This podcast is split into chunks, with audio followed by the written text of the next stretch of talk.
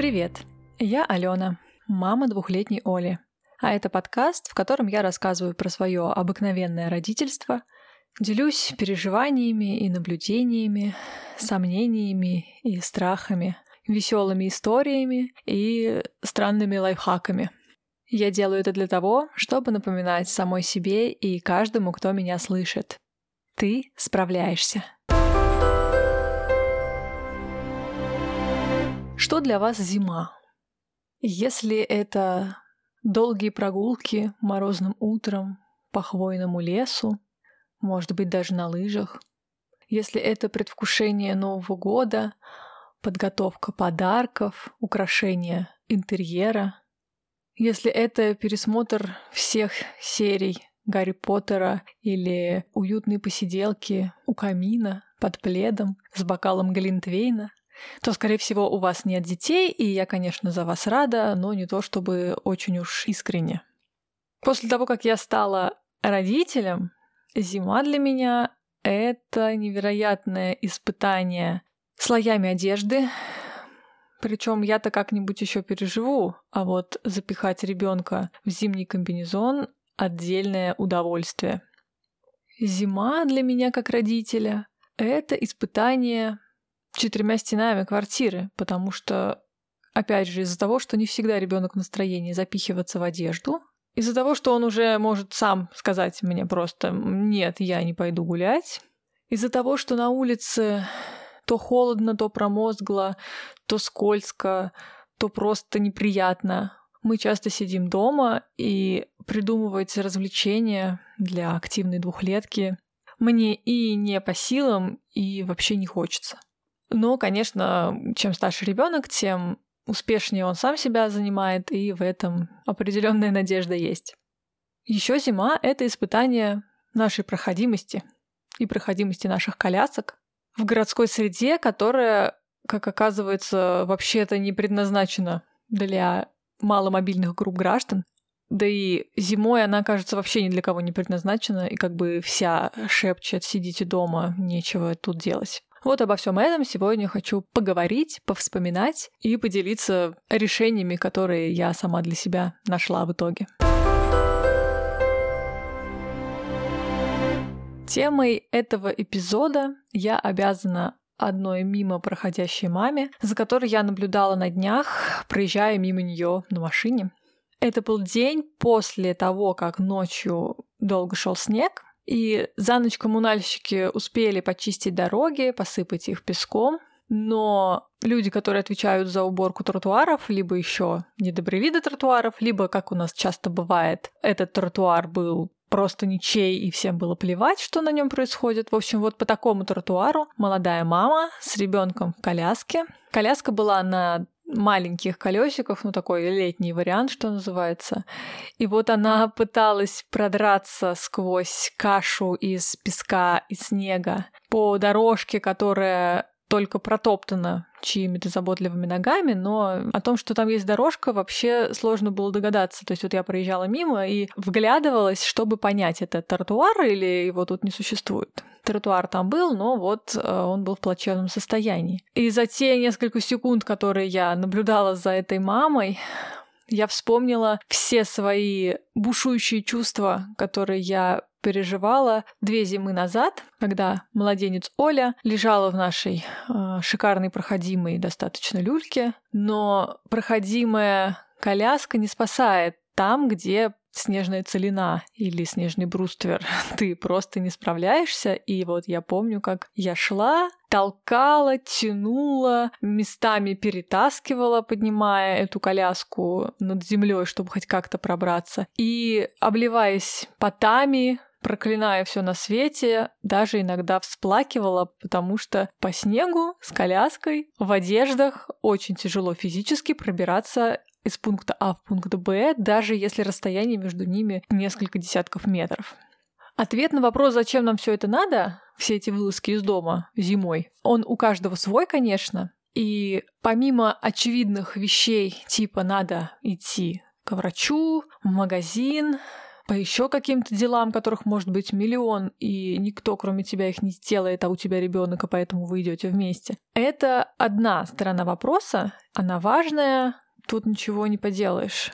Помимо очевидных важных, необходимых дел, которые нельзя отложить, поэтому мы туда идем. Есть еще такие штуки, как прогулки. И на самом-то деле прогулки нужны не столько младенцу, да и ребенок постарше не всегда э, рад оказаться в контакте со снегом или с морозным воздухом и прекрасно провел бы время дома. Зачастую прогулки очень нужны маме. По крайней мере, для меня прогулка в любое время года, когда Оля была еще чуть менее активна и осознанна, являлись необходимостью для того, чтобы этот день, как две капли воды, похожий на предыдущий, очень длинный, потому что человек встает рано и требует внимания и развлечений. Именно прогулка разделяла этот день на структурные части, благодаря которым я как-то понимала, что зачем происходит, и не сходила с ума. Прогулки с младенцем в коляске становились вообще необходимой и, по сути, единственной частью дня, когда я принадлежала сама себе. То есть ребенок спит час-два, может быть, даже три. Я в это время что-нибудь слушаю в наушниках, подкаст, аудиокнигу, музыку, пью горячий чаек, который я предусмотрительно захватила из дома, и думаю о чем-нибудь своем, а руки мои заняты только коляской, которую я толкаю вперед, но не ребенком, которого надо более бережно держать, нежели ручку коляски.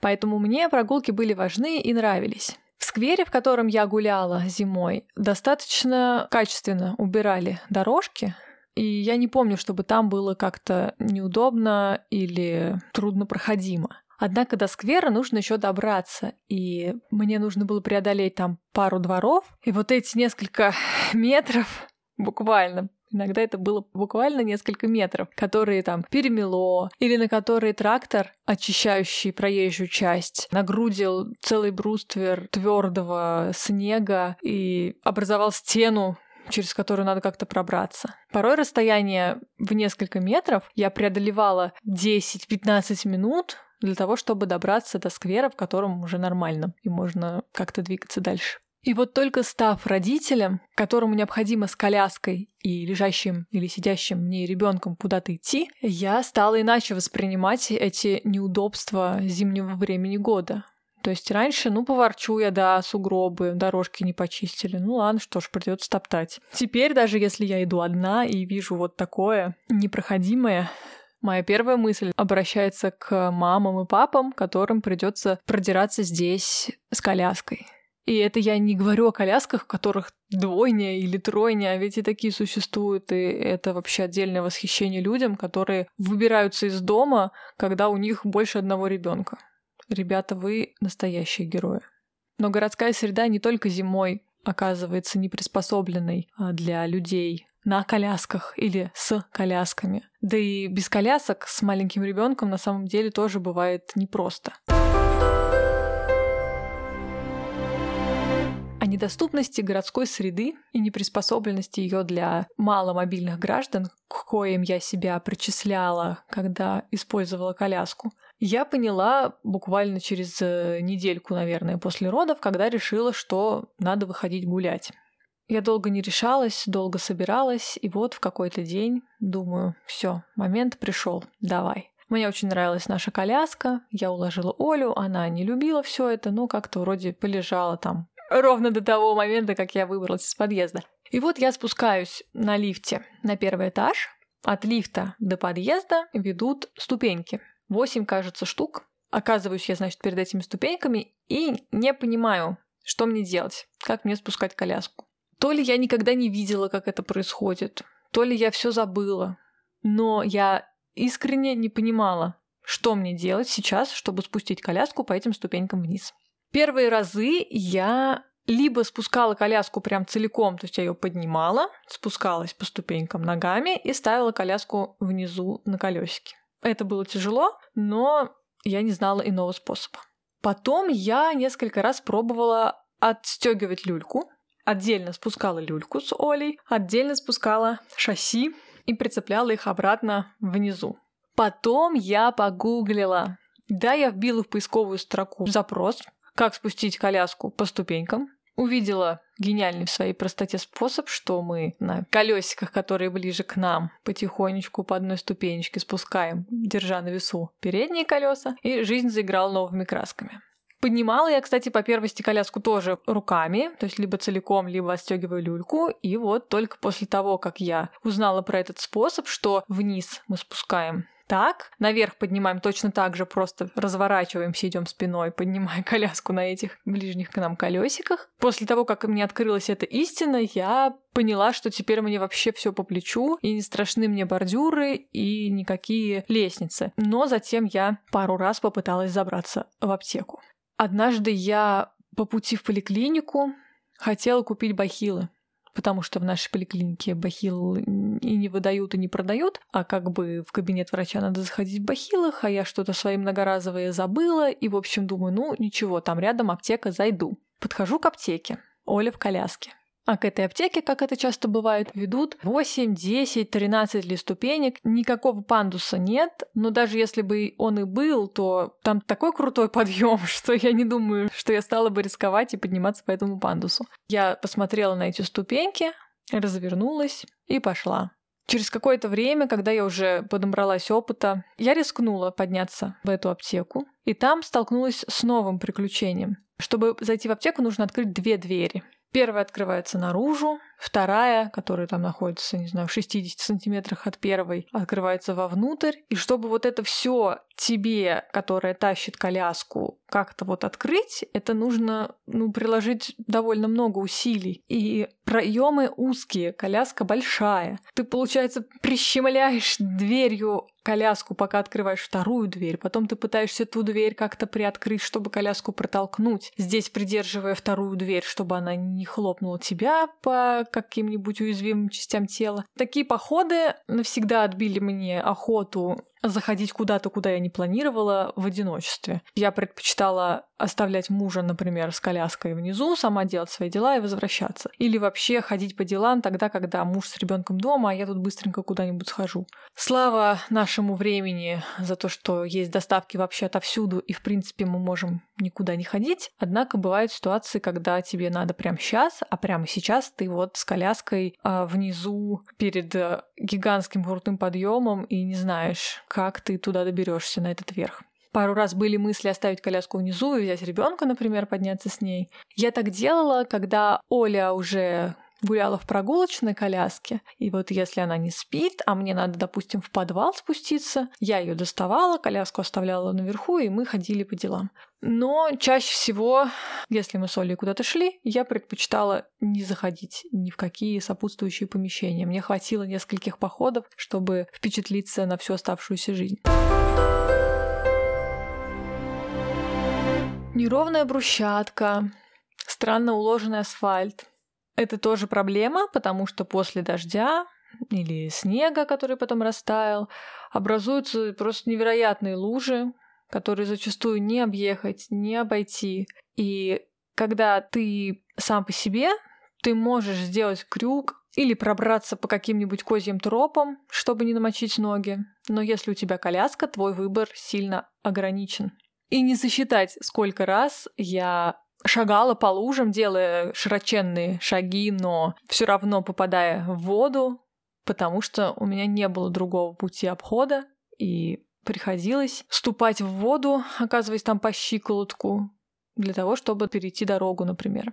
Дороги — это вообще отдельная история. Как водитель я очень ругаюсь на пешеходов, которые игнорируют пешеходные переходы и топают прямо по проезжей части.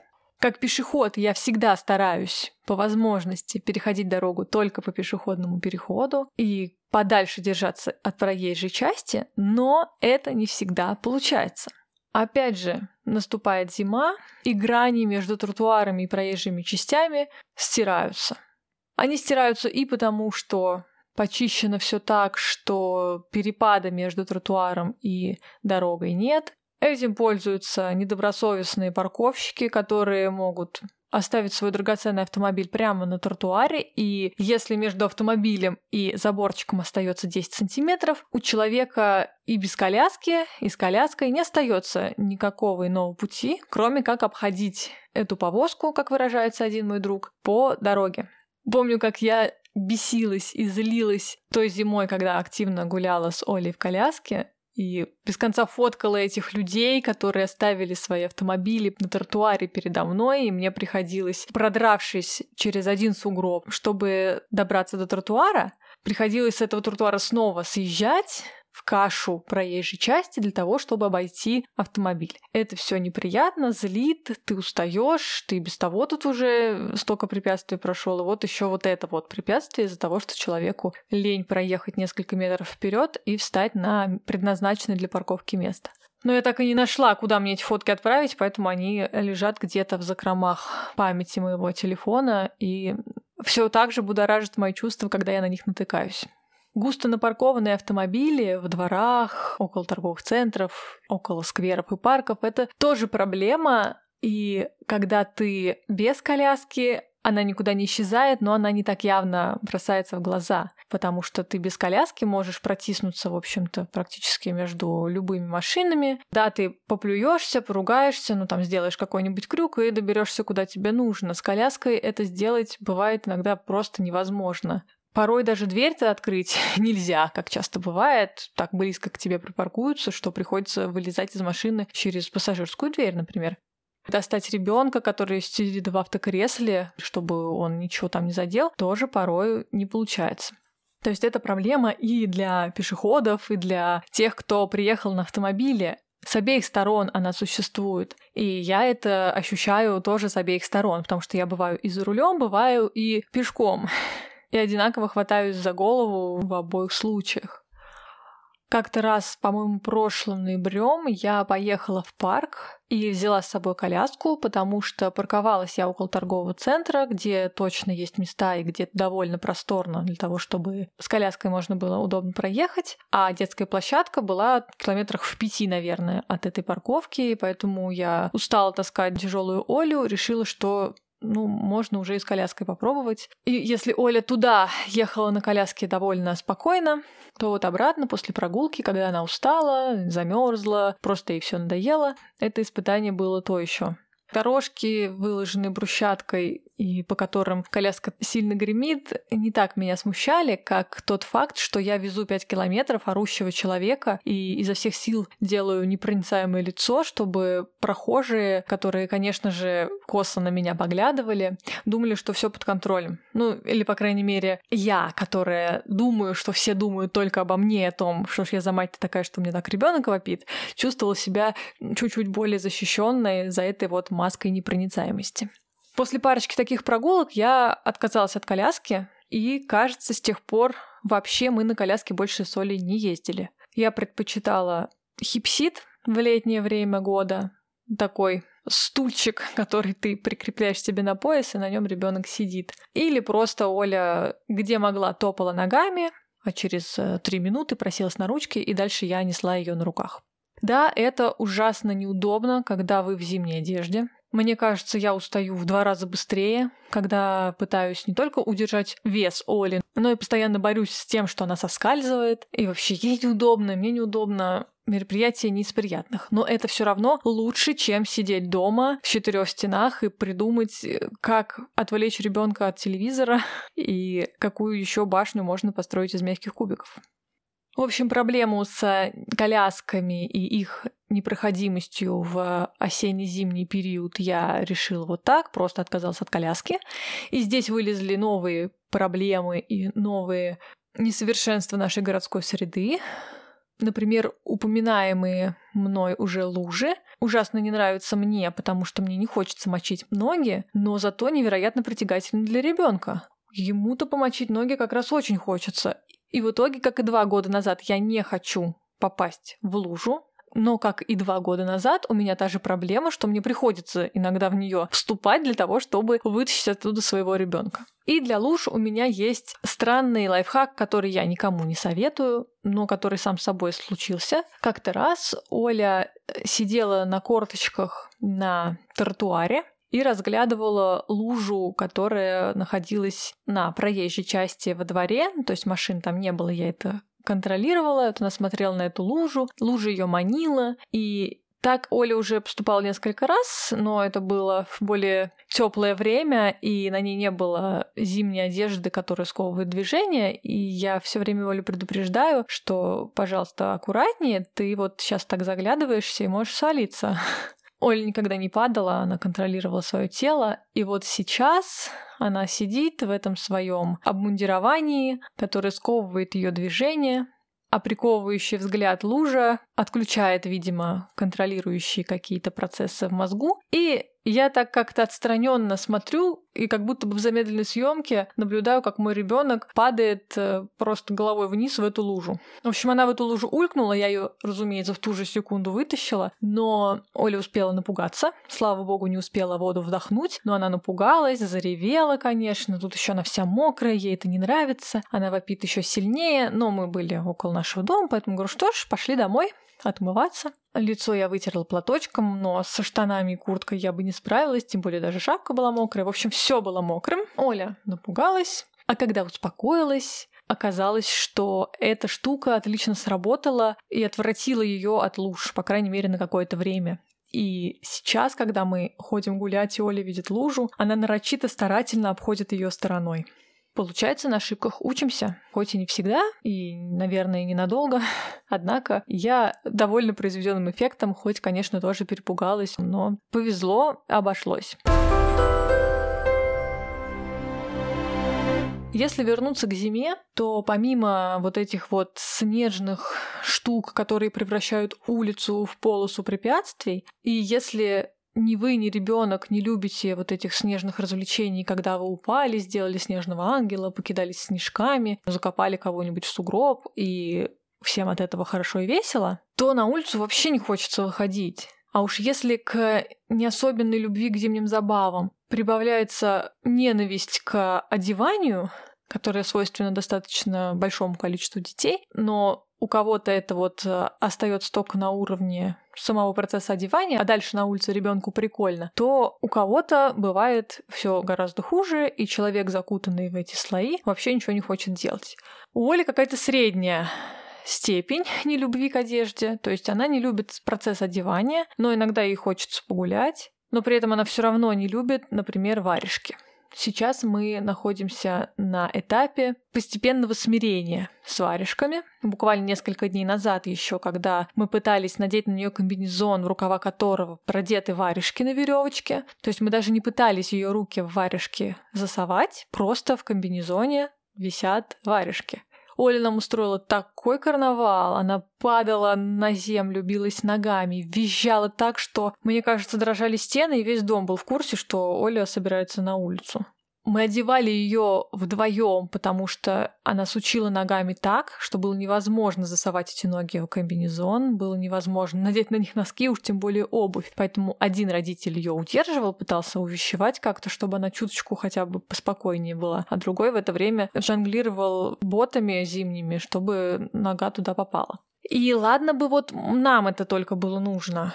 Я, честно говоря, готова смириться. Я понимаю, что если Оля замерзнет, она эти руки либо спрячет в комбинезон, либо попросится домой, либо наконец до нее дойдет, что в варежках теплее. Потому что я сама хожу в варежках, я ей показываю, вот смотри, у мамы варежки. Я даже купила варежки такого же цвета, как у нее. Думаю, может быть, личный пример вдохновит. Но нет. Оля любила перчатки. Весной, осенью мы носили перчатки, и ей нравилось вот это вот все, что каждый пальчик в домике. И очень не нравилось, когда хоть какой-то пальчик на 5 миллиметров из домика пытался удрать.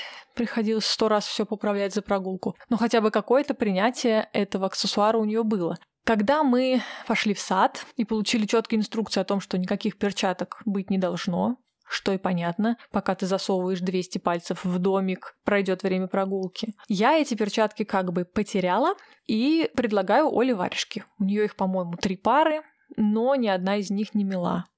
И когда сейчас нам нужно идти на улицу, и я понимаю, что я буду надевать комбинезон, из которого висят эти варежки, Оля их увидит и начнет вопить, мне становится не по себе. А эти варежки остаются в комбинезоне всегда, потому что я пытаюсь ввести это правило, что зимой на улицу мы берем с собой варежки. Они должны хотя бы вот так висеть, даже если ты их не надеваешь. Это нужно для того, чтобы если ты замерзла, ты быстро бы надела варежки, и твои пальчики остались целы. Но Оля так сопротивляется, что это выматывает капитально, и ты думаешь, а нужны ли вообще все эти прогулки? И да, они не нужны, может быть, нам, но в саду они гуляют, и я очень сочувствую воспитателям и нянечке, которые собирают моего ребенка на прогулку. Героические люди. Низкий поклон. Так что зима — это какое-то сплошное испытание. Снег, слякоть, лед, слои одежды, сваливающиеся перчатки, надвигающиеся на глаза шапки, то потеешь, то мерзнешь. В общем, для меня зима — это не про удовольствие, не про радость жизни. И на сияющих здоровьем румяных людей, которые веселятся, играют в снежки и активно проводят время на улице. Я готова смотреть в рекламе, но для своей жизни такую радужную картину я представить не могу. Поэтому одна из любимых тем для разговоров у нас с Солей, когда мы с ней едем из детского сада, это наши мечты о лете. Мы начинаем это с того, что я спрашиваю, любит ли Оля зиму, она говорит, что нет, и тогда мы вспоминаем лето, и эти мысли нас согревают. Спасибо, что дослушали этот эпизод до конца. Если вам было интересно или, может быть, весело, пожалуйста, поставьте какую-нибудь положительную оценку, 5 звездочек, сердечко, палец вверх, там, где вы слушаете этот подкаст. Будет здорово, если вы оставите мне какую-нибудь обратную связь на любой удобной вам платформе, или там, где вы слушаете подкасты, или в электронной почте, или в телеграм-канале ты справляешься.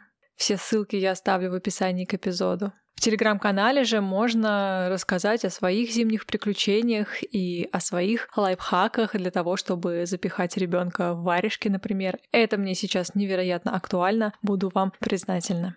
А вообще там можно почитать другие истории моего обыкновенного родительства, пообщаться с другими мамами и папами и рассказать свою историю на любую другую тему. Приходите и оставайтесь. Услышимся через неделю. Пока.